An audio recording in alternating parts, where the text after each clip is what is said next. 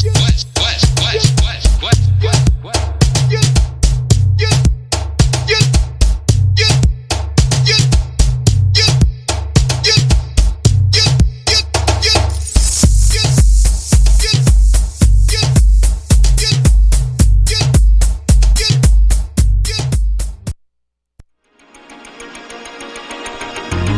cinquième défi Tête rasée Le Camp à l'UCAM aura lieu le 14 avril prochain.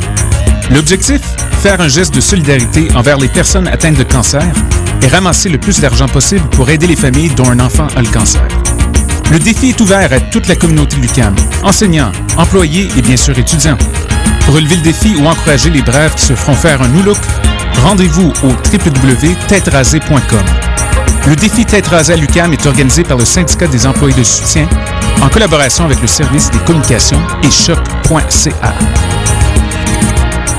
Vous mangez votre steak rosé avec un bon rouge californien. Quand la vie vous coûte cher, vous riez jaune. Au travail, vous envoyez des vertes et des pommures. Vous rêvez d'un voyage aux îles turquoises et vous êtes un vrai cordon bleu. Ne vous contentez pas du noir et blanc quand vient le temps de vous informer. Exigez la couleur d'aujourd'hui, la vitalité du 24 heures. Des chroniqueurs branchés, des idées rafraîchissantes et toute l'information quotidienne chaque matin de la semaine. Le 24 heures, la couleur d'aujourd'hui. Vous écoutez Choc pour sortir des ondes.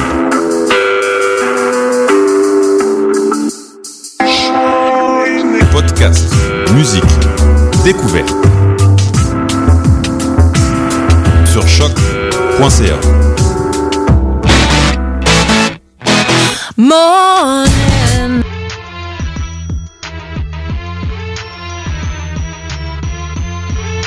Soccer sans frontières. L'alternative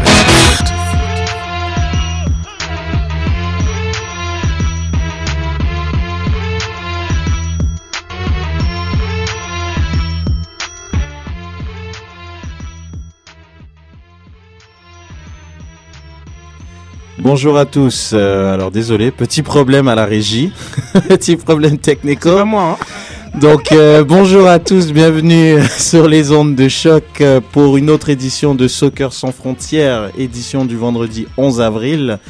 Moi-même aujourd'hui à l'animation, Régina Joseph. À ma gauche, exceptionnellement, Sydney, le réalisateur et fondateur et créateur de l'émission. Comment ça va Sid? Ça va très bien et je réitère que je ne suis pas responsable de ce qui, de ce qui vient de se passer. Voilà, comme je vous ai dit, il est à ma gauche, donc il n'est pas à la régie. Donc, Je ne pense pas que c'est exceptionnel. donc à la régie, euh, le Joker de luxe, fondateur de Mont-Royal Soccer, Sofiane Benzaza, qui est, qui est retourné dans le 11 partant. Comment ça va, Sofiane? Comme dirait un proverbe arabe, euh, voilà.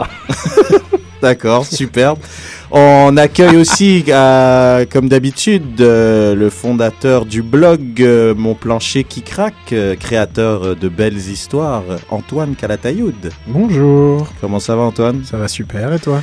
Euh, vous? Super bien. Vous, Bah écoute, c'est vendredi. Accessoirement, on profite pour féliciter Antoine euh, qui a qui se fait suivre par les prix littéraires de Radio Canada sur Twitter. Ouais, c'est la grande classe. Donc euh, comme il a dit, il sait pas à quoi ça sert, mais c'est sympa. Mais c'est sympa de se faire suivre par. euh, Voilà. Donc euh, mes félicitations. Merci. Et puis on accueille aussi notre Parisien préféré. Comment ça va, Julien? Mais toujours très très bien, content de vous retrouver.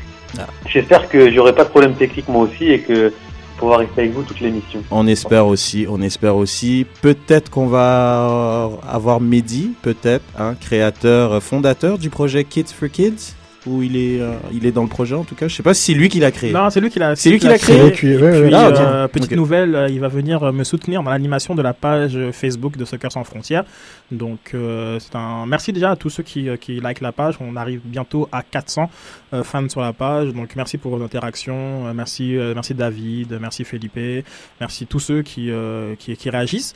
Et aussi un merci à deux sites euh, passion euh, info, excusez-moi, info soccer euh, avec qui euh, j'ai des belles interactions sur Twitter. Donc euh, allez voir ce, ce nouveau site euh, de, de foot, en tout cas nouveau pour moi. Peut-être qu'il est plus ancien. Et aussi la 90e minute, un nouveau site euh, de, de foot de euh, Sofiane. Je pense que c'est Marc Touga. Touga qui, est, qui est derrière ce site-là. Oui. Donc voilà. Et puis euh, top 11, top 11. Top euh, 11, il est Top exceptionnel. 11 euh, Fab, euh, je te salue. Puis donc euh, voilà, Ouais. merci. Gros boulot de top 11. Donc euh, voilà. Donc euh, grosse émission, Ligue des Champions, euh, l'écart, retour, le tirage. Et puis on va parler des coachs euh, qui sont présents. Et évidemment, vous allez avoir droit à cette merveilleuse chronique d'Antoine J'ai l'impression d'avoir de plus en plus de pression. qui nous fait qui nous fait de plus en plus sourire. La chronique Antonio. Attention, il va y avoir de la samba aujourd'hui. Donc euh, voilà, on est parti donc pour 53 minutes de football. Soccer sans frontières. L'alternative foot. Alors, on a eu une. euh, Sofiane, il applaudit avant qu'on commence. euh, Non, je continue. Allez hop. La régie, il n'y a plus de contrôle à la régie. Sid, s'il te plaît. Donc, euh, alors on a eu une belle semaine de Ligue des Champions. Ah, ah, attention, on a eu une petite blessure, on a une rentrée surprise sur le terrain. Mehdi Saher. C'est là que tu mets les applaudissements, euh, Sofiane. Bonsoir à tous. Voilà, Personne ne Mehdi, me contrôle. Mehdi est arrivé. Bienvenue Mehdi, comment ça va? Ça va très bien et toi? Super bien, c'est vendredi et je retrouve l'équipe, donc euh, ça va super bien. Alors, euh, cette semaine, euh, c'était la fin, du moins la fin des quarts de finale de la Ligue des Champions, quart de finale le retour. Donc avant qu'on décortique tout ça avec les spécialistes, je rappelle les scores. Donc le Real Madrid qui a perdu au Borussia Dortmund euh, 2 à 0, mais qui s'est qualifié sur l'ensemble des deux matchs 3 à 2. Euh, défaite de Manchester United 3-1 au stade à l'Allianz Arena contre le Bayern de Munich. Défaite euh, 4 à 2 sur le total des buts. Victoire à la surprise générale, sauf de quelques experts, euh, de l'Atlético de Madrid de chez eux, au Vicente Calderón face au Barça. Le grand Barça, l'ogre barcelonais, est mort. Donc victoire 2-1 sur le- l'ensemble des buts. Et finalement, Chelsea qui a renversé euh, renversé euh, la, la, la tendance, la, la comment on dit encore renversé? Ouais. Inverser, inverser la tendance Inverser la tendance, merci, je cherchais l'expression. C'est pour ça qu'il faut jamais utiliser des expressions toutes faites parce que tu te mélanges tout le temps. et puis donc voilà, victoire 2 à 0 à Stanford Bridge et victoire donc 4 à 3 sur l'ensemble des deux matchs. Non, 3-3 pardon, 3-3 et il gagne sur euh, avec euh, Le but fameux à but à l'extérieur. l'extérieur. le fameux but à l'extérieur. Tu parlais de surprise, euh, je pense que la surprise elle vient plus du côté de, de Londres. hein. Il y avait 75% de chances que Ouais. Paris passe avec un score de 3-1 euh, à l'aller. Tout à fait. Mais Bon, Ouais, t'as raison, t'as raison. Ben Une commençons. victoire euh, mouriniesque. Co- commençons par ça. Donc euh, victoire euh, donc de Chelsea à Stamford Bridge, un but par mi-temps, donc euh, but de Shirley euh, juste avant la mi-temps et euh, juste avant la fin des 90 minutes, euh, but de Dembaba. J'aimerais dire euh, que c'est déjà deux, deux, deux joueurs qui sont rentrés en cours de match. Tout à fait, Fabuleux coaching de, de mon ami José. c'est vrai. Mais Non, fabuleux non, coaching non. en même temps. euh, je crois pas, Non, je crois non, pas, non, je non. crois pas que dans son dans, dans son plan de match il avait prévu la blessure d'Hazard, donc faut pas abuser non plus, hein, quand même. Non, mais même. Oui, Je- vas-y Julien. Je sens que Non, t'es chaud là. même, je... Non, je veux bien tout entendre sauf un bon coaching. Je veux dire, le fait de faire rentrer ces quatre attaquants en fin de match, c'est c'est digne d'un coach de, de PH. Genre n'importe qui qui doit gagner, euh, qui doit marquer un but dans les cinq dernières minutes, va faire rentrer le maximum d'attaquants. Le, le, le, c'est pas un bon coaching, c'est tout simplement une victoire psychologique parce que encore une fois, Mourinho a pris le contre-pied de tout le monde. Tout le monde s'est dit, il va leur mettre le feu pendant les 15 premières minutes. Or, il a rien fait de tout ça. Il, il a simplement dit à son équipe, vous allez faire le travail, euh, on va marquer un but par mi-temps, voilà comment ça va se passer. Et même, même quand il mène 1-0 à la mi-temps, dans, le, dans son discours qu'il livre à ses joueurs, c'est Dembaba qui l'a dit, hein, il est super serein et il leur dit écoutez, euh, ça va durer 25 minutes et dans, dans 25 à 30 minutes, je vais faire entrer deux ou trois attaquants et vous allez jouer un, un jeu un peu plus direct et on va aller les presser et on va voir une ou deux occasions. Ce qui s'est passé, mais exactement, voilà, c'est une victoire psychologique plus qu'un coaching. On, enfin, on, a, on a vu Mourinho faire du coaching. Là, c'est simplement, il a pris euh, les événements les uns après les autres et il a fait euh, ce qu'il voulait du match. Vas-y. euh, J'aimerais contredire sur euh, le fait du coaching. euh, tu, es, tu contre le fait qu'il y ait un coaching gagnant. Moi, je vais te donner un petit élément qui va te prouver exactement le contraire. Euh, selon plusieurs journaux anglais, la veille, Mourinho a travaillé toutes les situations possibles à l'entraînement. Ça a été confirmé par Samuel Eto'o. Euh, il a entre autres travaillé un système où il avait mis trois avant-centres avec euh, un but à marquer dans les 15 dernières minutes, chose qui est exactement arrivée. Il a travaillé ça entre autres, bien sûr, entre, entre cette situation puis d'autres. Donc euh, c'était prévu, c'était pas c'était pas un move de coach de DH qui panique en mettant tous ses attaquants, c'était vraiment c'était calculé, c'était c'était prévu, donc c'était pas un mouvement de panique. Attends, euh, Julien, garde ta, ton idée. Ouais, et puis en fait, je voudrais pas cramer ma super chronique euh, de tout à l'heure, mais vous aurez euh, dedans euh, un petit message qui ira dans le sens de, de Mehdi et de Eh ben, moi-même. merci Antoine. Donc euh, je, je ne brûlerai pas ma chronique, donc je, je vais m'arrêter là. Ok. Julien, tu voulais réagir à ce que teasing. Mehdi disait? Non, tout- non, non, tout simplement que qu'il ait travaillé à l'entraînement, c'est- c'est c'est c'est un- c'est tout simplement, j'ai envie de dire normal. Le mec qui fait sa séance, il imagine tous les scénarios possibles. Dans le match, dans le dans les événements et dans le, le- comment dire le le déroulement du match, à aucun moment c'est une idée de génie de faire rentrer trois attaquants à ce moment-là du match. Point. À aucun moment c'est un super c'est un super coaching. C'est normal parce que le déroulement du match l'a voulu. S'il gagne 2-0 à la mi-temps, à aucun moment il fait rentrer Bah, Dembaba, les pas- gars. suis- Jamais. Non, mais il y a un truc, c'est que quand même, euh, je veux dire, c'est pas n'importe quel coach parce que, je veux dire, la, la seule chose, je pense, qu'il a pas contrôlé dans ce match, ça a été la blessure d'Hazard. Hazard est sorti sur blessure, c'était pas prévu. Euh, ensuite, moi, je pense, il y a beaucoup de coachs qui, c'est pour ça que je suis pas trop d'accord avec toi parce qu'il y a beaucoup de coachs qui, justement, au contraire, auraient peut-être plus dit à leurs joueurs, allez-y, mettez vraiment la pression pour mettre les deux buts tout de suite. Ce qui n'a pas Oui, vraiment oui. été le cas. Les, le premier but est arrivé. Ensuite, on a senti quand même une équipe de Chelsea. En tout cas, moi, j'ai trouvé en première mi-temps, ils ont vraiment plus posé le jeu plutôt que de se précipiter vers l'avant pour pouvoir se prendre, au cas où ils pouvaient se prendre un but en contre.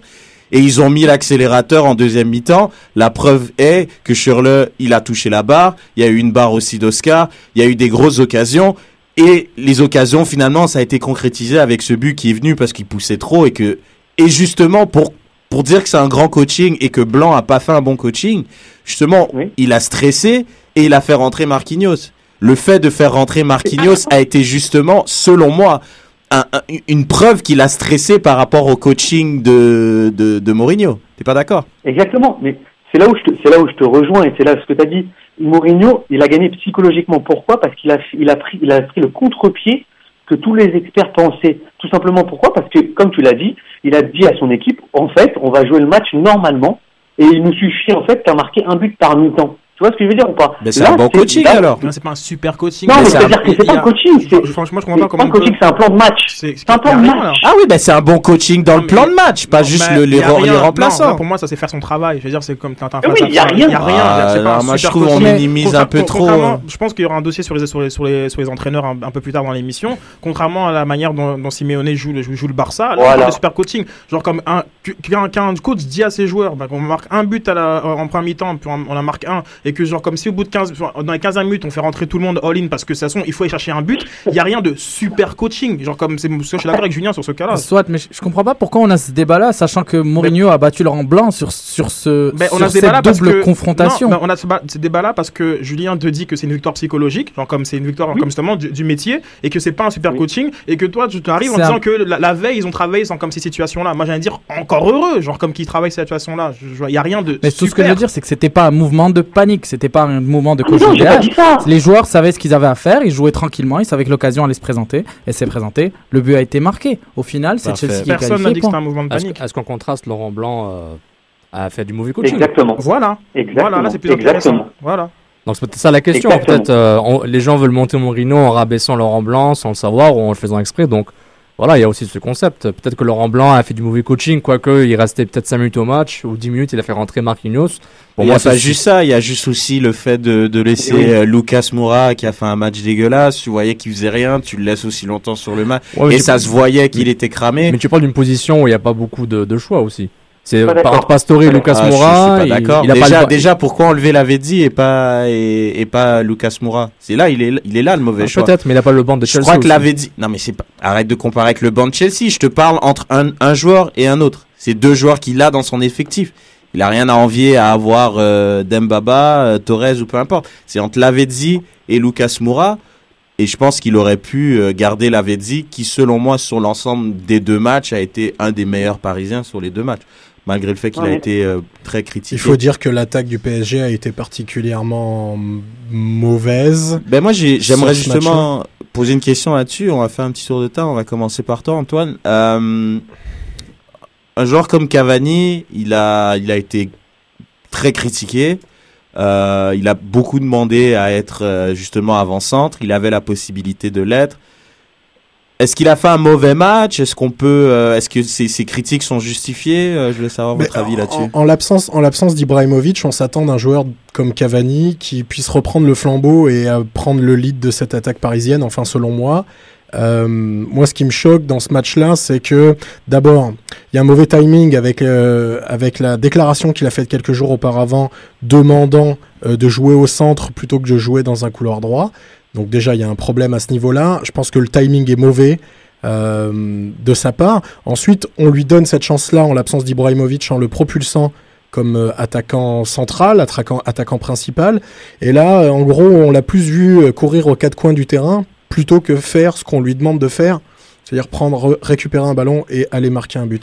Donc moi, ce qui me choque dans ce match-là, c'est l'indigence euh, de, de l'attaque parisienne qui n'était pas au niveau dans, dans cette rencontre-là. Et je pense là où ça s'est perdu, pas seulement, mais en grande partie parce qu'ils n'ont pas su concrétiser le peu d'occasions qu'ils ont eu. Et probablement qu'avec Ibrahimovic, connaissant euh, l'efficacité euh, du joueur, euh, probablement qu'avec Ibrahimovic, ce serait allé au fond. Mais avec Dessy, on mettrait Paris en bouteille et euh, voilà. Mehdi Paris a été mis en bouteille. Et Paris a été mis en bouteille. Mais euh, pour moi, c'est une question de synchronisme. Cavani est un grand attaquant, soit, mais c'est un attaquant différent d'Ibrahimovic. Ibrahimovic, c'est quelqu'un qui descend chercher les ballons, qui permet à ses ailiers d'avoir des espaces pour aller au but. C'est un attaquant qui permet au PSG, à plusieurs joueurs de PSG, d'avoir des occasions de marquer. Cavani, qui c'est un joueur favorise la différent. possession. Qui aussi. favorise aussi la possession. Cavani, c'est un joueur différent. Les joueurs du PSG au milieu comme sur l'aile n'ont pas réussi à s'adapter à Cavani. Donc pour moi, c'est une question de synchronisme et c'est le pourquoi Paris n'a pas réussi à avoir euh, des résultats en attaque. Ok. Tout à fait d'accord avec Mehdi. euh, L'analyse est très juste. Dans le Zlatan euh, cette euh, tendance à revenir au milieu de terrain, une qualité technique, euh, une présence aussi polarise l'attention. Euh, c'est souvent, certaines personnes vont juger son match euh, par but ou pas but, donc il n'est pas décisif. Non, il y a tout, le système de jeu, comme des trois, hein, qu'on, praise souvent, hein, Mota, Verratti et Matuidi, va se mettre en place autour justement de, de l'activité de Zlatan, sauf que Cavani n'a pas le profil pour faire. Moi, je pense pas nécessairement que, le match va se jouer aux occasions que, que Paris euh, n'a pas, pas su prendre. C'est plus le fait qu'ils ont, ils déjoué. Paris, ils ont, ils ont pas, ils ont pas joué. Ils n'ont pas réussi à jouer de la manière dont ils jouent d'habitude. Et puis, c'était tellement écrit, c'était tellement prévisible, je veux dire, que, que ça allait arriver, que ça allait craquer. Genre, comme Chelsea a déjà fait craquer tellement d'équipes. Genre, comme eux, ils étaient tellement sereins que même, je dis, même à la 87e, ils n'étaient pas en train de jouer n'importe comment sur le, but de, de, de bas. Il était écrit dans, dans le ciel. Pourquoi? Parce que Paris s'est mis dans une position où il était incapable de, sorti- de, de sortir le jeu, incapable de, de garder le ballon pendant, pendant plus de 30 secondes lorsqu'il il le récupérait. tu vois. Et je pense qu'un- qu'une personne comme Zlatan, au-delà hein, de sa capacité à marquer des buts, permet au PSG d'installer euh, son jeu. Julien, ton avis là-dessus? Moi, je suis pas tout à fait d'accord avec vous euh, Ah, sur ce le que je match voulais de Cavani. entendre. Non, je suis pas tout à fait d'accord. Moi, je, je vais peut-être être un peu cru. C'est un joueur qu'on a acheté 64 millions d'euros. C'est un goléador, c'est un buteur, c'est un joueur de surface. Sauf qu'il a passé son temps à dézonner sur les côtés dans ce match-là. Il n'a pas été le point d'appui qu'il fallait et il a raté les deux occasions euh, franches du match. Alors, je vais peut-être être. euh, Je peux t'interrompre parle, euh, Franchement, j'aimerais Comment bien t'interrompre parce que moi, moi, je trouve quand même, quand on parle d'occasion de, de, de Cavani, s'il met ces deux buts-là, c'est des buts d'anthologie. Donc moi, quand on rate des occasions, bah si, quand même. Comment il se la ramène Je suis désolé. Celle de Cabaye. Hein? De Celle de. Cabaye, quand il la rate, c'est un, c'est un but d'anthologie s'il le met, c'est un but d'attaquant. Contrôle, frappe. Le, le ballon de Cabaye de la, ah c'est pas peut-être pas Cabaye en fait, c'est peut-être pas là. Mais il y en a deux, je crois. En tout cas, il y en a un des deux. Moi, je trouve s'il le met, c'est quand même un sacré but. Je veux dire, donc s'il le loupe, c'est pas, c'est pas alors comme quoi, ah il a, il a failli à ses tâches d'attaquant, il l'a pas mis au fond. Non, bien sûr, bien sûr, il n'y a pas de problème. Sauf que, sauf qu'encore une fois, on le fait, comme, comme l'a dit Sid, il n'a pas le même profil que, que Zlatan, c'est Mm. l'attaquant de surface. Or, à de multiples reprises, il a dézonné et on n'avait personne dans l'axe.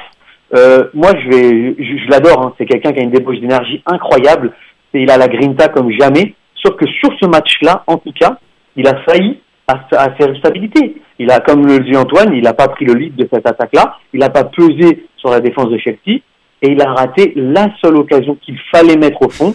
Euh, voilà, moi je suis assez cru, j'ai j'ai pas trouvé qu'il ait fait un bon match, je suis désolé. Et, et puis le PSG a eu le problème de, enfin c'est ce qu'on dit souvent, ils n'ont pas la carrière euh, actuelle, ils n'ont pas la carrière européenne de Chelsea. Chelsea a l'habitude, Chelsea a eu des grands coachs, Chelsea a des, des, des grands joueurs, et ça fait X années qu'ils arrivent à ce stade-ci de la compétition. Le PSG apprend.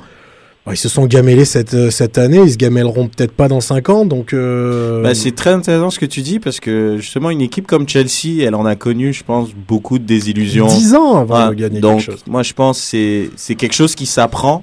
Et le PSG, dû à plusieurs choses, hein, ça, ça peut être un championnat faible, ça peut être une phase de groupe contre des équipes moyennes, euh, tomber contre un Bayer Leverkusen qui était pas si bon que ça.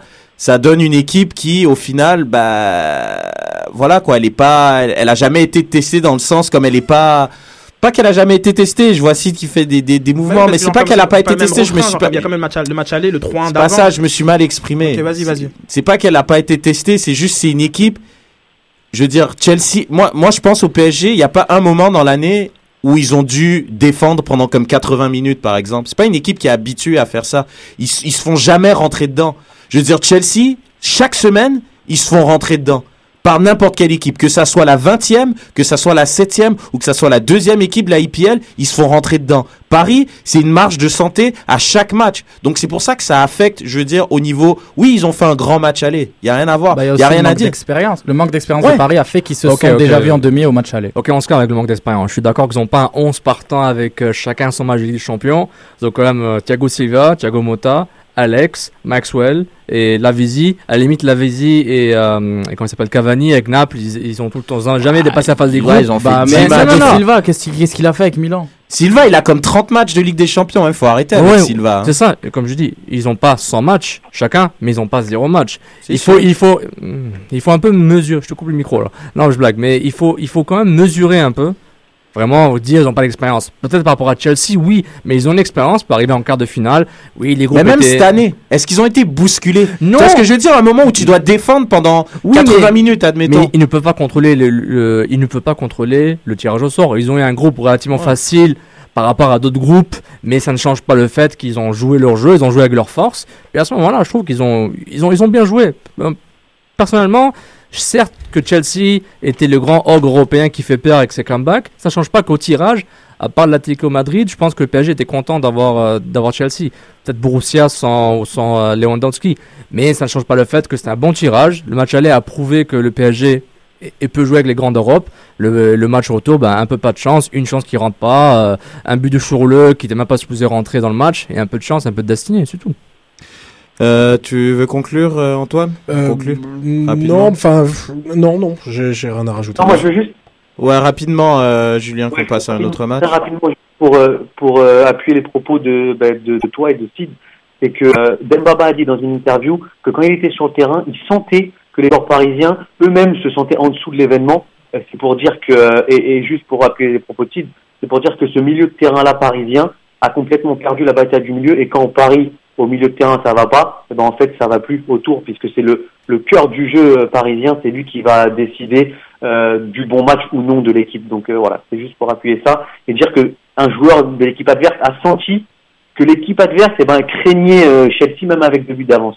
C'est quand même la preuve d'une inexpérience totale à ce niveau-là. Oui, ce qui est intéressant, juste pour finir, comme tu remarques, les, les buteurs, hein, je suis désolé, mais ils n'ont aucun parcours européen. Mais ils sont dans une, dans une organisation qui a cette culture, ce vécu, et qui ont, qui ont, qui ont réussi à les, à les insuffler d'une certaine manière à Churleux et Demba, qui sont, qui sont avérés décisifs. Donc c'est c'est au- c'est vraiment une question, l'expérience de, de, de, de Chelsea, ce vécu des joueurs, hein, parce que quand ils l'ont gagné, c'était avec l'autre clown de, de Grat, ou je sais pas quoi, là, comme ça s'appelait là. Avram Grant. Ouais, bref, genre comme le vécu de ces joueurs-là, genre comme a fait en sorte que de l'insuffler Ah non, c'était de- avec Di Matteo, pardon. Di Matteo, Il a perdu, la finale. il a perdu. Grant contre Manchester et, c'est Di le Matteo. foot est bien fait. Donc genre comme non mais c'est ça, comme une, une culture, hein, une culture de, de, de la gagne, un peu cette même culture qui fait que voilà que qu'un Manchester United a pu tenir euh, d'une certaine façon contre contre Bayern. c'est une belle transition. Oh là là, Hein mais pff, quel maestro, quel maestro. Super, donc on va passer à ce quart de finale. euh, Manchester qui a perdu 3-1 euh, après une ouverture du score de Pat. quel but de Pat C'est un but à la Roberto Carlos. Sérieux, quel Bam but de Pat Mais comme au match aller, c'est c'est drôle, ce but a réveillé euh, le Bayern de Munich qui qui jouait à la baballe quoi avec euh, avec le, le Bayern de Guardiola, il faisait tourner le ballon, il n'y avait pas vraiment d'occasion à part Robben qui qui poussait un peu, qui essayait de provoquer des trucs avec euh, son talent euh, quand même assez exceptionnel.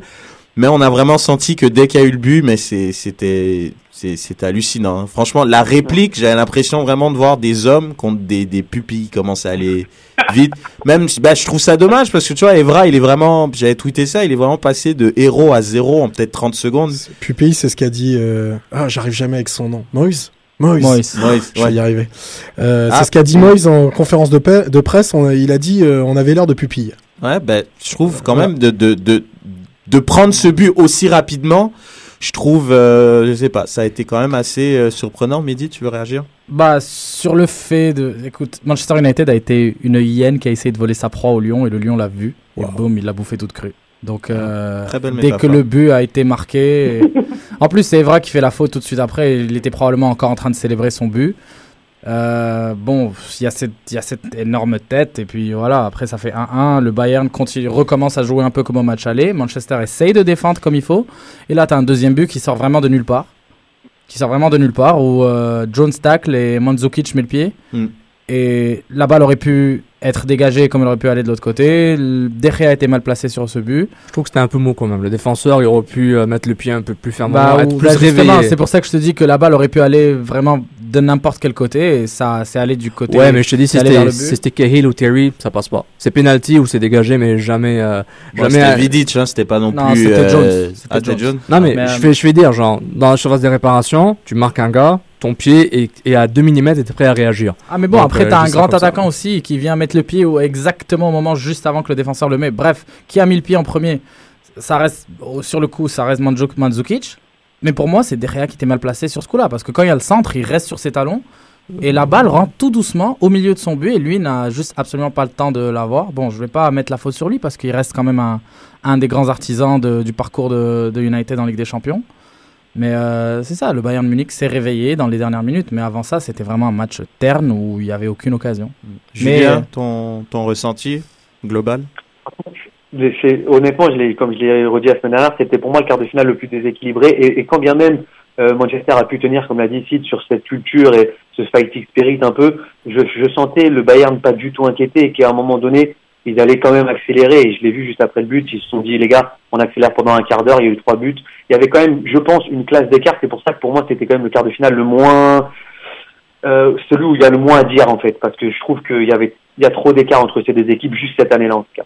Antoine veut Eh ben moi je suis pas d'accord avec toi Julien. Euh, je trouve que dans les deux matchs, le Bayern a mis énormément de temps à se mettre en route. On parle dans le deuxième match, ils ont mis une heure. Il a fallu qu'ils encaissent un but. Et ce qui est assez marrant, c'est que j'ai pris tiré les, les stats. Ils ont 64% de possession de balle, euh, le Bayern, 25 tirs contre 6. Et je trouve que quand tu regardes le match, justement, ça paraît pas tant que ça. Ils ont l'air d'être ultra dominateurs, mais c'est pas le cas. Je trouve qu'ils ont même bizarrement assez galéré contre euh, contre Manchester United. Donc je suis pas complètement d'accord avec toi, comme quoi c'était le truc le plus déséquilibré et le plus compliqué. Bah, moi, je trouve, pour trancher, peut-être, c'est. C'est vrai qu'il y avait, il y avait une classe d'écart et moi je sentais au contraire justement que juste le Bayern, si à un moment ils devaient forcer, ben ils ont forcé, puis on a vu la diff. Moi c'est plus ça, ils ont vraiment... Après c'est un style de jeu, c'est un style de jeu que Guardiola a apporté, ça a rien à voir avec le Bayern de Jupp Heynckes qui peuvent mettre 13 buts par match. C'est un nouveau Bayern. C'est un nouveau Bayern avec Ribéry. Il va faire des dribbles, il va faire une passe en retrait qui va longer la ligne et le mec il va rentrer dans les cages avec le avec le ballon. C'est une manière de faire. Elle, elle est elle est pas vraiment très acceptée en Allemagne d'ailleurs. Il y a beaucoup de gens qui qui disent bah c'est pas ça le foot allemand. On, il, re- il faut revenir aux racines et puis tout ça. Mais au final, quand tu regardes, dès qu'il fallait forcer, bah ils ont forcé, ils ont mis un but. Le euh, Vidic, il met le but à Old Trafford, c'est un but d'école derrière. Centre, tête, reprise de volée, but. Ouais, bah ouais. centre. Ouais, mais cette reprise, elle peut partir n'importe où aussi. Ah Donc, non mais arrête, c'est bon là, on dirait que c'est Umtiti qui l'a pris là, la reprise Non, là, c'est c'est- Schweinsteiger, c'est pas un peintre non plus, il faut arrêter là. Putain, trop quoi Cette reprise, il la prend. Non, mais euh, moi je suis pas rebond. d'accord. Il y, a- il y a une technique de frappe. Je veux dire, c'est des joueurs exceptionnels. Je veux dire, si un joueur, je veux dire, Evra, il, ferait, il fait cette frappe 15 fois, elle va 15 fois dans, 14 fois dans la lucarne du stade. Même chose pour le tir de Schweinsteiger. Ben non, je suis pas d'accord parce que c'est un joueur qui a prouvé par le passé qu'il a quand même une technique de frappe supérieure à la moyenne. Je, suis- je suis désolé, je suis pas d'accord. Rooney, il met une reprise de volée. Tu sais que c'est fait exprès parce que c'est un joueur qui justement, moi je pense, a les qualités pour la mettre. Dans une autre vie, Patrice Riva est un numéro 10, donc euh, peut-être c'est Bon, bon, bah. quoi.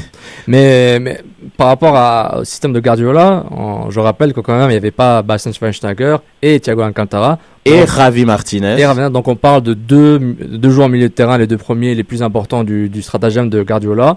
Il a mis Tony Kroos, quasiment numéro 10 comme pivot milieu de terrain, pas mal. Mais il, a prend- mis, il, a, il y avait, il y avait des, des 10 sur le terrain. hein. Là, là, quand on voit, c'était vraiment vu à quel point les latéraux étaient hauts. Mm. C'était littéralement du 2-5-3 que jouait le Bayern. Ouais, il jouait même pas sur le côté là. Et justement, là, mais là, mais Alaba. et Alaba, je veux dire Anibaba.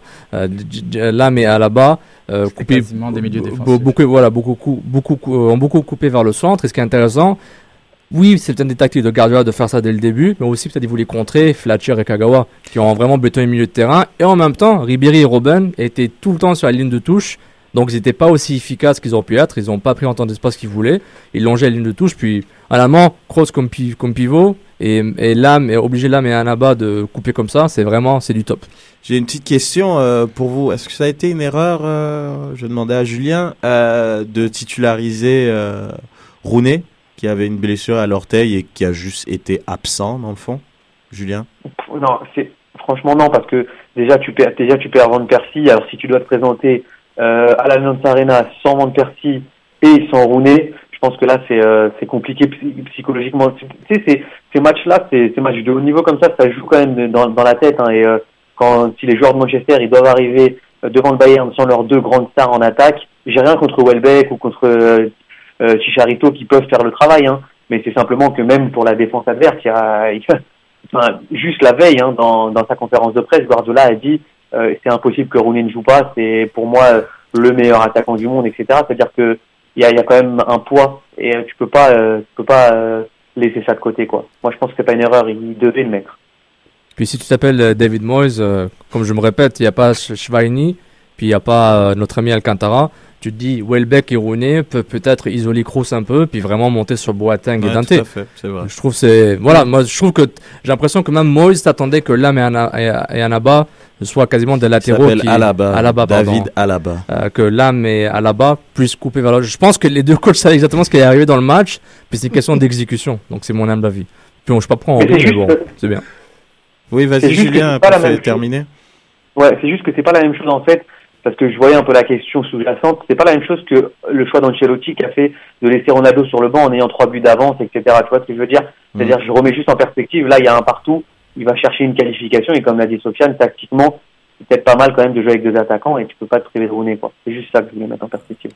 Pour moi, c'est pas une erreur de faire jouer Rooney, tout simplement parce que Manchester United n'a quasiment plus rien à jouer, mis à part avec des champions. Donc au pire, euh, écoute, si Rooney aggrave sa blessure, bah, il va te reposer puis reviens-nous en août, quoi. C'est tout. Donc euh, Bien dit. c'est pas. Moïse avait pas le choix de la C'est ligne. ça. Parfait. pas le choix. Donc on va passer euh, Real Madrid. Real Madrid euh, contre Borussia, donc euh, Ok. Moi, je voudrais juste faire un mea culpa. Mais à culpa au Borussia, hein, que t'as- tu, tu Oui, croyais oui, que c'était des peintres. fait, hein je- voilà, tout à fait. Je... Non, non, mais je, je, je on, le réitère croit- mon mea on le- culpa. on le croyait tous, t'inquiète. Voilà. Bah, je crois qu'ils ont Moi, Moi, je le surpris- crois toujours. hein. Bah non, faut arrêter, c'est pas des Bah, peintres. Bah, moi, je- bah, ils ont prouvé quand même que, voilà, je veux dire, oui, ils ont beaucoup de blessés, mais ils, Oh. voilà. Merci au cadeau de la défense du Real aussi. Qui, Ouais, bon, bah euh, les gars, faut, faut, faut c'est les des mettre passes quand même. décisives ouais, mais il faut les mettre Oui, quand faut les même. mettre, faut, faut- oui, c'est une pas des situation peintres. de jeu. C'est pas des peintres, mais ils ont un Reus qui est un magnifique pinceau. C'est tout. Après, le reste, le Real a juste Oh. fermé tout. Ouais, je suis en mode métaphore aujourd'hui. T'es chaud, hein. Mais euh, ça, ça, ça, ça va être tweeté, ça bouge pas. et tout ça pour dire, dès que le Real a commencé à stresser, ils ont juste fermé. Après, Ils ont fermé. Il y a eu quand même deux, trois autres Oui, occasions pour du poteaux. 3-0. Non, sérieux, faut, faut être sérieux, les gars, Ah là. bah oui. C'était pas, Bah oui. pas si évident que ça, hein. C'est pas, ah, Ronaldo était sur le banc. Bon, c'est cool, ouais, ils ont pris ça relax. Mais quand même, il jouait pas non plus. euh, tu sais, il jouait quand même contre une équipe qui était quand même finaliste. On euh, s'attendait de la sûrement Ligue pas à une équipe qui allait. qui a quand croyait- même bien joué qui et croyait a- dès le début. À domicile. Et Klopp euh, respecte. Ouais, il y avait quoi. peut-être, il y avait peut-être aussi, une- ils avaient peut-être trop confiance en eux. Ils se sont dit avec 3-0, ça va être facile. Et puis bon, écoute, euh, ils ont, ils ont, ils ont eu chaud aux fesses. Ils s'en sont sortis. Mais ils de Casillas qui en a sorti quand même pas mal. Hein. Euh, Ouais. Ça aurait été, franchement, ça aurait été différent. Mais au final, la, la logique est respectée. Et les, les pas mal les outsiders, comme on avait dit euh, il y a deux trois semaines, euh, c'était les les grandes équipes contre les outsiders et les grandes équipes ont gagné, sauf Barça, Atlético. Double mea culpa. Double mea culpa. Donc euh, Attends, qui avait dit que l'Atlético passerait? Super, c'est que- toi. Bien Merci. On va Merci, te donner euh, donc euh. Julien. euh, non, sérieux, c'est quand même euh, la la surprise, je pense, de ces quarts. La l'équipe qui à la mode. J'adore Sid qui a écrit euh, ah il y a des nouveaux fans de l'Atlético qui sortent. Et moi j'en connaissais pas, j'en connais un qui supporte la la Juve et l'Atlético de Madrid. Hein non c'est pas toi Sofiane. C'est ce que j'allais dire. C'est pas Sofiane, c'est Simon. C'est c'est vrai depuis très longtemps il Ah supporte ouais Est-ce qu'il a l'Atlético. commencé à supporter la Juve quand ils étaient en deuxième division? Ah non, là- qui aime non, les outsiders? Non, lui, c'est depuis quand même longtemps, la Juve, quand même. Depuis, Mais, de- euh, depuis qu'il gagne plus, donc c'était jamais quoi. mais euh, franchement, euh, je sais pas si vous avez vu le match, énorme Ouais. entame. Euh, C'est c'est incroyable, franchement. Ils ont été étouffés. Ouais, une défense de Barcelone à la rue complètement face aux attaques de face aux attaques du, de l'Atlético. C'était euh, Julien, exceptionnel. ton ressenti avant qu'on euh, on passe avec Ah ouais, non, non, mais j'ai eu exactement la même chose que toi, c'est-à-dire que ce début de, de, de cette entame de match, je sais pas, soit ils, ils, ils marchaient à, à un turbo et le Barça, ils étaient en- au diesel, pour reprendre une petite métaphore de Mehdi, mais, mais ouais, non, c'était c'était- incroyable, et puis il y avait une envie, il y avait, il y avait un stade incroyable, et puis il y a, il y a un stratège, mais un stratège, mais c'est incroyable ce, cet entraîneur-là, c'est incroyable, vraiment, c'est fou fou. Non, respect, c'est Antoine. Mais, euh, en fait, j'ai eu énormément de plaisir à suivre ce match euh, sur le live de SoFoot euh, qui agrémente euh, tous ces, euh, tout, toutes les actions par des, euh, par des images à la Olivetum. Puis ça fait papa papa papa papa. Puis pendant 20 minutes, j'avais que ça. C'était des onomatopées dans tous les sens. C'était un vrai régal. Ils ont été archi étouffés. Je, honnêtement, c'est assez surprenant venant du, du Barça. Euh, mais euh, Bah, oui, oui et non par rapport. euh, je sais pas ce que vous en pensez, mais je sais pas là le Barça, c'est c'est- ils ils avaient rien à proposer. Je sais pas, c'est on regarde le gardien. Euh, Piqué était pas là, c'est on regarde la défense, mais les 15 premières minutes, il faisait encore des passes à 10 entre les défenseurs centraux alors qu'il y avait une grosse pression comme mais si ça, c'est- ça, c'est leur identité, c'est leur culture, leur je veux bien, leur mais, seule façon mais on, sent, mais on sentait pas comme un, une, un sentiment d'urgence, quoi. Ils sentaient Mais vraiment c'était pas. C'était pas des aussi bons relanceurs que que Piqué peut-être. Quand t'as Bartra, Mascherano qui est habitué à jouer au milieu défensif, c'est des gars qui arrivaient juste pas à relancer, donc ils étaient obligés à continuer à se faire la passe. Moi, je trouve c'est un gros ils manque de sérieux. Ils étaient moi, je trouve. littéralement à la rue. Bah, moi, je, je t'ai étonné quand même. C'était un sorte de comportement quasiment suicidaire parce qu'à un moment, je voyais. Bon, on a compris Mm. que tu presses Pinto pour que trois ou quatre fois Pinto puisse, puisse prendre un but par un pressing de Villa, notamment, et un peu Gabi. Mais moi, je trouve ça su- suicidaire. De temps en temps, le défense centrale, le milieu de terrain défensif recevait, du Barça recevait le ballon. Il y avait 15 joueurs autour Ah, de c'est lui. Et puis il prenait son temps quand même, comme si ah je vais chercher Iniesta. Alors qu'il il manquait une certaine urgence. Oui, c'est leur rôle, c'est leur identité, mais à un moment, t'étais un joueur, tu dis ok, j'ai l'impression que c'est à 35 minutes, ça non, fait. pas du tout. Ça, ça fait- Non, mais je, comme, c'est- oui. non, non. Mais attends, je vais finir. Non, Ah, parce- je vais parce finir que- après tu dis non. Barça, non, non, parce que Non, pour- je vais finir après tu dis non. Parce que pour le Barça, je vais te dire non, parce que pour le Barça, justement, c'est plus loin que ça. C'est même pas un projet de jeu. C'est même pas une, une- c'est- cette équipe-là ne peut pas jouer autrement. Oui, oui, c'est dans les gènes, je suis d'accord. C'est ça qui, est- qui, qui, qui singularise le Barça avec d'autres d'autres euh, d'autres équipes qui se seraient peut-être remis en question. Des joueurs auraient commencé à, à faire autre chose que. Mais eux ont tellement amené leur projet, genre comme de, de, de jeu, tellement loin que justement ils sont arrivés à des comportements suicidaires. Ils, ils arrivaient même pas eux-mêmes à, com- à, à, à, à- à comprendre que leur façon de jouer, comme les mener genre comme à, la mort. C'est c'est pour ça que je, te, que je suis pas d'accord avec toi. Le Barça va jouer comme ça. Il faudrait beaucoup le- plus. le- le Barça, le Barça peut jouer comme ça pendant 90% du match. Pour le 10% où tu as besoin à un moment de dégager le ballon pour respirer, même le mettre en touche, ça, ça fait partie du football aussi. Et je trouve, oui, Pas du Barça. Non, non, non, du football en général. Non, le mais- ba- non, le- pas le- du Barça. non, Ça, non, Il faut que tu vois, il faut que tu comprennes l'exception euh, barcelonaise. J'aurais le foot comme toi. j'ai Non, il faut que tu comprennes l'exception barcelonaise. Je parle pas du football, je j'ai parle du Barça. J'ai compris que le Barça, c'est dans ses gènes, c'est comme ça depuis qu'ils ont 10 Exactement. ans, ça fait, et ça, c'est pour ça, qu'ils ça ont fait pas 30 fait- ans qu'ils le font. C'est pour ça qu'ils n'ont pas fait Mais ils ont pas ce petit changement que tu aurais voulu voir. Ils ne peuvent pas le faire. je pas qu'ils ne veulent pas, ils ne parle- peuvent pas le Je ne faire. parle pas de changement. avec Guardiola. Je ne- C'est pas vrai ce que je- tu dis parce qu'il le faisait avec Guardiola. Je ne parle pas de avec c'est intéressant parce que genre comme là, tu vois la différence. Quand, des gens parlaient que genre comme un jardinier peut genre comme Ah euh, oui, euh, non, mais tout à fait. Coacher le Barça. Mais ça reste quand même l'identité du Barça qui avait changé sa mentalité et changé son jeu quand Guardiola, même. c'est là que tu vois le génie de Guardiola, Mhm. genre comme qui arrive justement à, tu sais comme tu sais, variation sur le même thème, mais de Barça, genre comme qui sont, ils sont même pas coachés là. Je veux dire, ils sont, c'est les joueurs, ils se laissent sur le terrain, ils, ils y vont. Là, donc, comme les, les- depuis Guardiola, il y a plus rien. Genre comme ils ne peuvent pas faire autrement. Ils ne peuvent pas. Je ne, je ne parle pas de changer leur, leur, leur style de jeu en cours de match, je parle de réagir. À un moment, oui, dans tes gènes, tu es programmé à jouer de telle façon, mais le manque de réaction, le manque de, le manque de, de- en fait, le manque de désespoir à, à réagir sur des situations auxquelles ils sont pas habitués, c'est peut-être un défaut du système, en fait. En fait, Atletico a dit, on a trouvé votre système, votre défaut, c'est que vous êtes des robots, vous n'allez jamais pouvoir être créatif en dehors de votre, de votre cadre.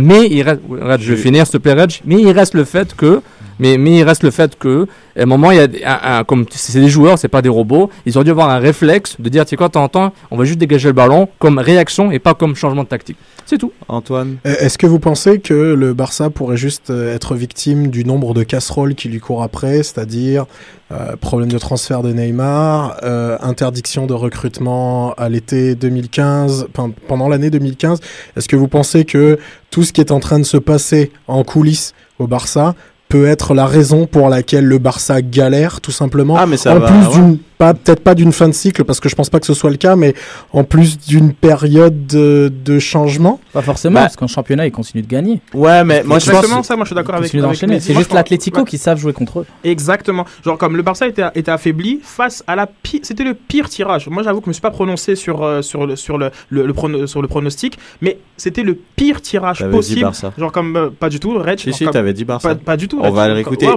le- on pour le deuxième- réécouter. Pour le match Est-ce que tu- retour, t'avais tu dit compares du Barça. Bayer Leverkusen qui allait exposer le PSG. Il y a pas de problème, je me suis trompé, mais moi, moi, moi, j'ai les bords de l'admettre. La, la, la- le Barça était très affaibli face à une équipe Atlético qui était parfaite pour jouer contre le Barça. Donc je pense pas nécessairement qu'il faut qu'on aille plus loin dans, dans les conclusions. Je, je crois qu'ils vont, comme Dumédi, ils sont toujours là dans la course. Et je crois qu'ils ont les ressources pour continuer Et à. il y a aussi le petit détail euh, de l'arbitre.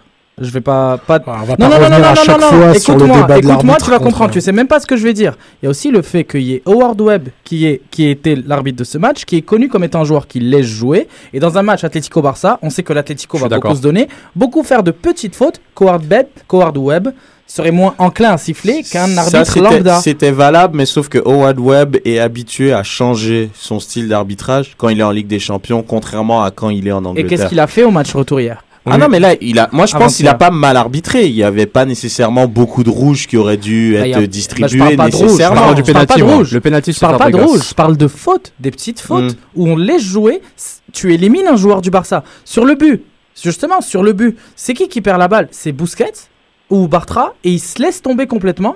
Il y a une. Ah ouais, non, mais ça, ils vont il pas, y a ça va beaucoup pas d'arbitres. fonctionner. Il y a quelques sûr. arbitres qui auraient sifflé cette ouais, faute. Il n'y aurait pas eu but pour l'Atlético. Mm. Howard Webb a- a- Howard Webb a laissé jouer. Ah ouais, non, mais ils étaient contents. Le joueur était éliminé du jeu, ça fait un joueur de moins. Boum, et du coup, t'as Coquet qui se retrouve tout seul. Moi, il y avait Simplement. clairement faute sur Fabregas. Je, je, je rejoins, je, je rejoins Mehdi. Et je trouve que les puristes qui vont dire l'arbitre ne doit pas être un acteur du match, je trouve que oui, il doit être un acteur du match. Et dans ce cas-là, il a, il a voulu, au nom de ne pas euh, faire partie de, l'équation du match et ne pas donner ce fameux penalty qui aurait pu changer le cours du match, je pense qu'il a fait mal au Barça. Le Barça a mérité ce penalty. Mais il faut pas oublier, le Barça a quand même eu trois occasions franches. Euh, une de Messi où il a raté son tir totalement et trois têtes à bout portante passées à 2 mm de Courtois plus les arrêts de Courtois donc Barça avait euh, amplement des chances pour essayer d'égaliser du moins et même gagner ce match donc oui l'Atleti- l'Atlético les ont totalement euh, bien maîtrisés mais on se rappelle qu'ils ont eu quand même assez de chances pour au moins égaliser et mettre la pression sur euh, l'Atlético pour Très la fin. rapidement. Très rapidement, j'ai une petite stat sur Messi. Il a couru dans ce match sur les 93 minutes 6,8 km. C'est 1.5 de moins que, 1,5 de plus que, que Pinto. Pinto. Ouais. Ce qui est quand même incroyable. ouais, il a beaucoup marché dans ce match-là. C'est donc est-ce que est-ce qu'il ne se ménagerait pas volontairement pour la Coupe du Monde? Bah, ça, c'est sûr. Moi, je pense. Mais ça. pour un match aussi important aussi. Mais euh, Barça va quand même, Mm. faut quand même qu'ils se regardent un peu dans le miroir et se, et se disent bon, qu'est-ce qu'on fait? Parce qu'on a des joueurs, c'est des robots. Moi, je suis d'accord avec euh, l'expression de, Sofiane. C'est des robots qui sont incapables de réagir à part quand il y a un grand maestro sur, sur le banc. Donc, soit on change un petit peu le personnel, ou soit on va chercher quelqu'un qui est capable, genre comme d'aller extri- extriper un peu plus de ces euh, de ces joueurs qui ont déjà tout gagné. Donc, il y a quand même une petite remise en question euh, à faire pour pour le pour le Barça, mais voilà, ça reste ça reste ça reste la référence. Donc bah, le Barça qui est donc éliminé et qui était sur une série de six demi-finales de suite. Donc euh, c'était quand même assez exceptionnel. hein. On parle quand même euh, de une régularité hors norme. Euh, donc le tirage a eu lieu aujourd'hui et on aura droit à une confrontation, un classique de la Ligue des Champions, Real Madrid contre Bayern de Munich et euh, Chelsea contre euh, l'Atlético Madrid. Et puis euh, à juste Atlético, titre, Atlético donc sera, ça sera la première demi-finale depuis 40 ans. exactement. À Et noter, quoi. Real Bayern qui est la demi-finale la plus jouée de l'histoire. Ah, c'est la plus Quatre jouée de l'histoire Ouais. C'est la 30e demi-finale euh, pour, la, pour le Real, 24e pour les Bavarois, et ils ont joué 20 fois euh, contre eux déjà, un, un- contre l'autre. un classique euh, de la Ligue des Champions. Euh, avez entendu aussi la, la petit, le petit imbroglio euh, avec euh, Courtois? Oui. Ah oui. Donc euh, Courtois qui, euh, pour ceux qui savent pas, donc euh, le gardien de l'Atlético de Madrid est prêté, appartient à Chelsea, il est donc prêté à l'Atlético de Madrid. Et il y avait une clause dans le contrat, euh, dans son contrat de prêt. Dans le dans la première clause, il y avait pas il y avait pas cette euh, précision là parce qu'ils ont après- joué ils ont joué le match en Super Coupe. euh, où ils ont vu qu'ils ont 2012. fait 4-1, ils se sont fait taper par Atletico, ils ont dit on peut peut-être les voir plus tard en Europe, incessamment sous peu, c'est arrivé. et il y a une clause disant que, euh, justement, stipulant que Courtois ne pouvait pas jouer contre à moins Sauf si l'Atlético payait 6 euh, millions. 3 millions par match. 3 millions par match, donc là ça aurait été 6 millions. Mais finalement c'est bon, c'est ça, j'avais, justement on en avait parlé, j'avais vu parce que euh, c'est qui qui a sorti ça, pardon, je vais vous sortir. Le délégué donc de Chelsea, Ron Gourlay, Gourlay pardon, a expliqué que euh, le gardien pourrait jouer contre eux sans que les Colchoneros ne versent une contrepartie financière et je cite, on ouvre les guillemets, bien sûr qu'on le laisse jouer, faire l'inverse serait paranoïaque et déplaisant. Nous sommes au-dessus de ça. Il a utilisé le mot cochoneros dans son. Il a aussi utilisé le, co- le conditionnel. Voilà. Donc, euh, bah, c'est ce qu'il a dit. Oh, t'es vachement affûté aujourd'hui. Hein. Et euh, non, mais aussi, il faut, faut pas oublier qu'il y a des bons rapports aussi entre l'Atlético euh, de Madrid et Chelsea. Et je pense que ça laisse entrevoir un petit transfert de Monsieur Diego Costa l'année prochaine. Donc, je pense qu'il voulait peut-être pas non plus euh, Ça s'embrouiller avec Diego eux. Costa contre un an de plus pour Courtois. C'est ça que tu es en train de nous dire? Pas exactement, mais je sais que euh, avec l'histoire des 33 ans, euh, voilà, 35 ans, il a pas de neuf, euh, etc., etc. Il en met quatre en même temps, donc donc il veut il veut aller chercher. euh, Est-ce qu'on a le temps? Ouais, on a le temps. On va faire une petite chronique vite fait, petite question tour de table sur les coachs, hein, parce qu'on a quand même Allez. des Andale, andale. on a des très très on a la crème de la crème quand même. euh, Ah ouais. En, en demi-finale. Et puis, euh, je te pose la question, Julien, est-ce que le coach est devenu donc euh, un acteur principal dans le football moderne? Non, sans déconner, parce que quand on voit quand même les, les coachs qui sont en place, quand on pense à, à Diego Simeone qui arrive à, à parler à ses joueurs, à, à transcender ses joueurs pour qu'ils fassent des performances euh, exceptionnelles comme ça, Mourinho qui est le tacticien, Ancelotti quand même la vieille garde, et puis on voit quand même aussi euh, Guardiola avec euh, ses 14 trophées en 3 ans avec le Barça. Ah, mais t'aurais dû compter les trophées de chacun et euh, te répètes la réponse. Pourquoi on met, on met dans le même sac que les trois autres? Non, Comme ça, qu'on m'explique un petit peu Parce ça. qu'il est en demi-finale. Ah ben je, vais te donner, rien non, prouvé. mais, non, mais je vais te donner les trophées. Ouais, Je vais te donner les trophées. Alors euh, Simone, on commence, il en a quand même 3, mais ça fait que 2 ans qu'il est coach. Donc il a quand même Mm. trois trophées. Il a une Ligue Europa, il a une Super Coupe euh, du UEFA et il a une Copa del Rey gagnée l'année dernière. C'est vrai, c'est Mm. pas dans la même classe, mais je pense que c'est plus par rapport Mais- à ce qu'ils apportent et l'influence qu'ils ont sur leur équipe plutôt que leur palmarès. Ouais, donc c'est ça. donc, évidemment. comme Mais- la crème de la crème pour Simonet, je trouve que c'est un petit peu, c'est un laps, c'est un, c'est un peu tôt. Alors, crème, de, la, crème crème, de avec, avec, avec Simonet en plus, parce Ah, que ouais. Sid est très à cheval sur les Mais mots. c'est vrai, mais il a raison, il a raison. je suis- d'accord. Bah oui, attends, donne-moi le nom de palmarès de genre comme de, de Mourinho. Ah, de tu veux le savoir Bah oui, ils ont combien Juste en chiffres. Alors- le nombre de. On a Six- trois pour Ouais, Simeone. ouais. 6 trophées au Portugal, vous comptez avec moi, hein, je suis pas bon en maths. 6 trophées au Portugal pour Mourinho, 6 en Angleterre, 5 en Italie et 3 en Espagne. 20. Je veux dire, C'est insultant pour Mourinho, quoi. Euh, Ancelotti, il a 3 championnats dans 3 pays différents. Milan, Chelsea, PSG, non, c'est quand même. Donc, euh, attendez. concurrence est rude pour, euh, Mourinho. 9 trophées. Non, 12 trophées, pardon, pour Ancelotti. Et 14 trophées euh, pour euh, Guardiola, plus 2. Maintenant, on peut compter 2, non? Quand Ah tu, bah oui. de- tu comptes le championnat? Qu'est-ce qu'il fait C'est le- les chiffres et les lettres. Il fait le compte pour toi. Vas-y, Ah. vas-y, on t'écoute. Merci. Donc, 14, euh, 14 trophées pour Guardiola, plus euh, les deux qu'il a gagnés avec le Bayern. Donc, c'est vrai, à juste titre, Sid, euh, je rectifie, pardon. Il y a quand même la crème de la crème de l'Europe, plus. Euh, plus un personnage, Un personnage. complètement euh, ca- très charismatique euh, qui franchement moi qui me bluffe moi genre comme j'avoue que Simeone c'est il est voilà c'est au-delà c'est plus C'est la symbiose. c'est quelque il y a vraiment il est quelque chose. Moi genre je suis d'accord avec euh, avec Julien quand, quand il disait que c'est un, un coach très spécial. Il est spécial il est pas encore là il est pas comparable à- à- aux autres mais waouh waouh. Ce qui est parti chercher de ce groupe là genre comme tenir la course de la Liga qui est qui, qui est un championnat à, à deux à d'un monstre à deux têtes depuis des années je trouve que c'est euh, c'est très très très très respectable. Peut-être que Mehdi tu Attends, Julien, parce qu'on l'a, on l'a coupé, Julien, t'avais un truc, euh, tu voulais finir? Répondre à ta question, hein, Ouais, euh, ouais. aujourd'hui encore plus qu'avant, le coach est, est- est très très important. Juste, euh, on l'a vu avec le Barça, on l'a dit, hein, euh, tout jardinier ne peut pas venir entraîner le Barça ou, ou le Real ou quoi que ce soit. Enfin voilà, et c'est là où on montre, c'est-à-dire que Guardiola, tu le déplaces d'un pays à un autre, il se balade. Mourinho, je t'en parle pas. Ancelotti, il gagne dans trois championnats. Euh, voilà, c'est euh, aujourd'hui les joueurs, malgré le fait que ce soit tous des stars, qu'ils aient gagné des milliers de trophées, ils ont besoin d'avoir quelqu'un qui leur parle le même langage.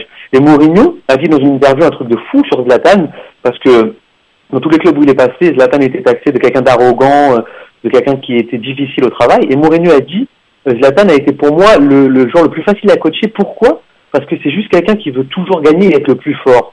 Donc tout de suite, on sent une adaptation euh, très facile pour ce, ce, ce mec-là. C'est quelqu'un qui est dans la psychologie et il va tout de suite au, au principal. C'est c'est- c'est du one shot. C'est incroyable. Mehdi Euh, moi, Simeone, j'aimerais bien savoir, j'aimerais bien savoir ce qu'il leur dit dans le vestiaire.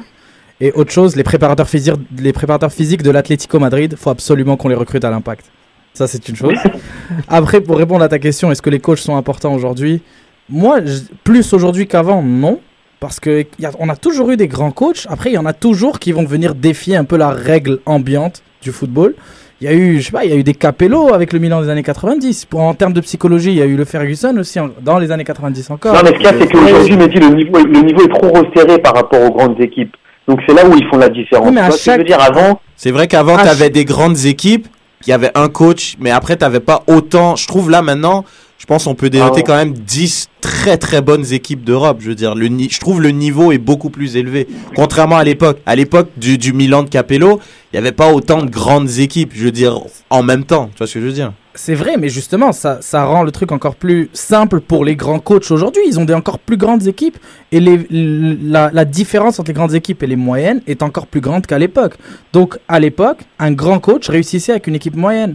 Maintenant, non. Hmm, hmm, Je suis pas Un d'accord. Dortmund de non. 97. Non, je suis pas d'accord.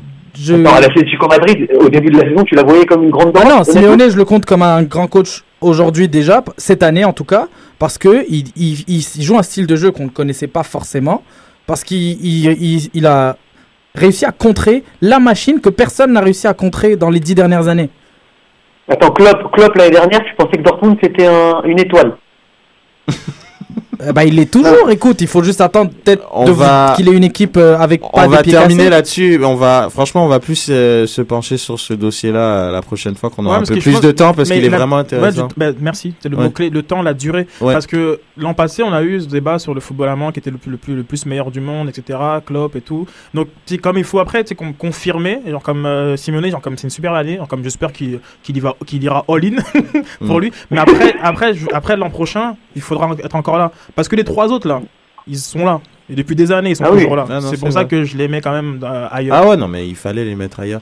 Donc, euh, c'est un rendez-vous. Hein, euh, on va reparler de ce dossier très intéressant. On laisse la place pour la fin de l'émission à la chronique euh, de notre ami Antoine. De Ouais. un plancher qui craque. Il y en a que j'ai- qui vont pas être contents de ma chronique euh, aujourd'hui. Et, Ok, et j'ai- euh, j'espère que les sons marchent, mon ami. euh, Euh, la on, que je le fais. on espère. On va faire un test dès le premier son, on va voir si ça fonctionne. Voilà. Alors, cette semaine, j'ai envie de commencer par chambrer.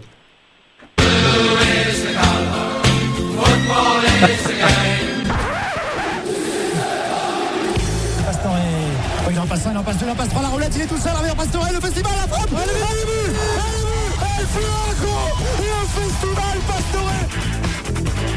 On sait à peu près là où on va, on sait ce qu'on veut faire. On ira avec l'ambition de, jouer et de bien jouer. Ici, ici. Eh non, ici c'est pas Paris, ici c'est Chelsea. Et ici c'est fini aussi pour les supporters du PSG. J'ai une petite pensée euh, pleine d'amour pour eux euh, qui sont tombés euh, sur plus fort et clairement plus expérimentés. Et on en parlait tout à l'heure en fait comment ça se fait que Chelsea a réussi à renverser la tendance et remporter ce quart de finale? En fait ça dépend des points de vue. On va d'abord écouter la version d'Eto. C'était juste incroyable. En plus, le scénario marquait le premier but euh, en première mi-temps le second pratiquement comme Mourinho l'avait dessiné. Il avait dessiné ça? Oui, à la fin. C'est juste incroyable. Et donc euh, là, on, donc euh, on a, on a Mourinho son point de vue et en même temps, euh, non, on a Eto'o son point de vue et en même temps, Mourinho répondait aux questions d'une télévision italienne euh, à côté. Et voici ce qui- voici ce qu'il a dit. Pour ceux qui parlent pas italien, je traduirai après. entra Schurle e Schurle segna, entra Dembaba e Dembaba segna. Questo si chiama Alors pour ceux qui savent pas ce que ça veut dire colo, en gros la question était sur le rentre, il marque, Dembaba rentre, il marque. Comment ça s'appelle? Il a répondu avoir du cul. Euh, donc euh, soit il avait bien planifié son truc, soit il a vraiment un bol monstrueux. Euh, mais en tout cas, tout était prévu selon visiblement selon Eto. Euh, Puisqu'on parle de Chelsea cette semaine euh, pour se préparer au match du PSG, euh, ils se sont entraînés au basket. Euh, on leur a demandé de choisir le club de leur de NBA euh, qu'ils préféraient. Et d'après vous, qui dans l'effectif des Blues a fait le malin? Eto Hello, I'm Eden Hazard. I play football for Chelsea FC and I support Knicks, New York. Dembaba number 19 and I support Brooklyn Nets. Andrew Schürrle, number 14, Miami Heat. My name is David Luiz Jordan. I support Miami Heat, LeBron James. Ouais. Le gros malin, c'est David Lewis, David Lewis, Jordan, euh, Jordan, LeBron James, Miami Heat 23. euh, David Lewis est un ouf.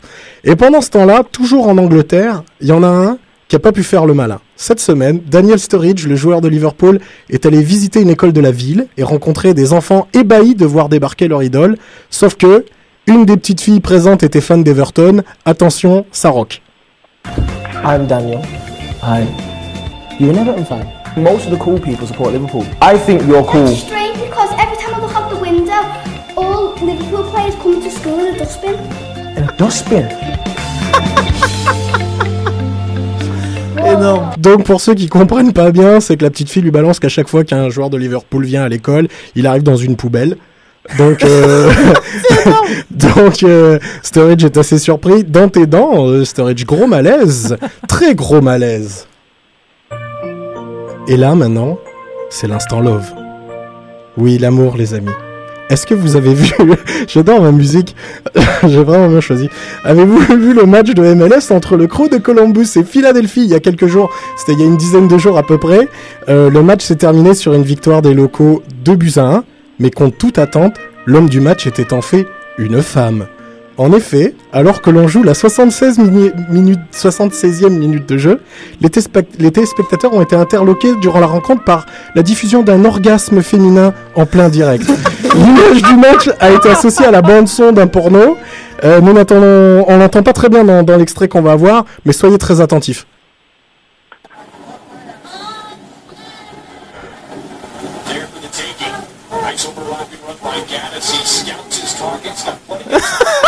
C'est quelqu'un qui s'amuse Non, non, en fait, la, t- la- la télévision américaine qui diffusait le match s'est excusée. Il y a eu un problème dans leur, dans leur jumelage son-image et ils ont diffusé la bande-son d'un porno en même temps que les images du match. ça a duré peut-être 4-5 minutes, mais c'est ça. Et enfin, pour terminer, si on allait tous au Brésil.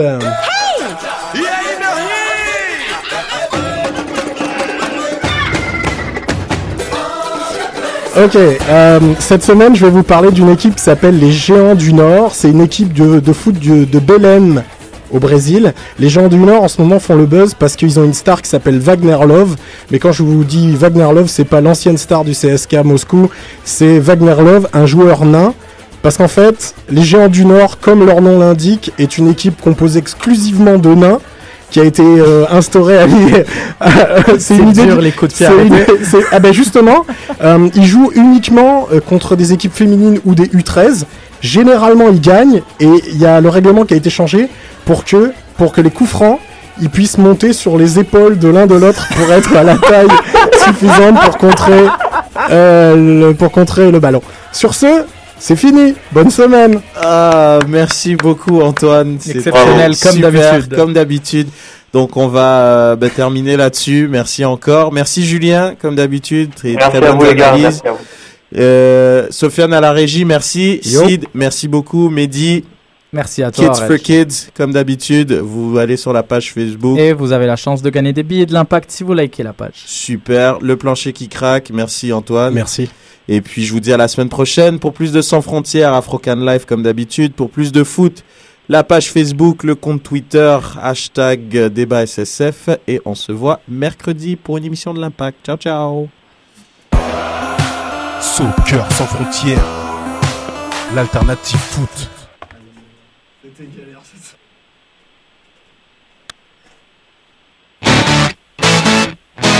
Morning. Brighter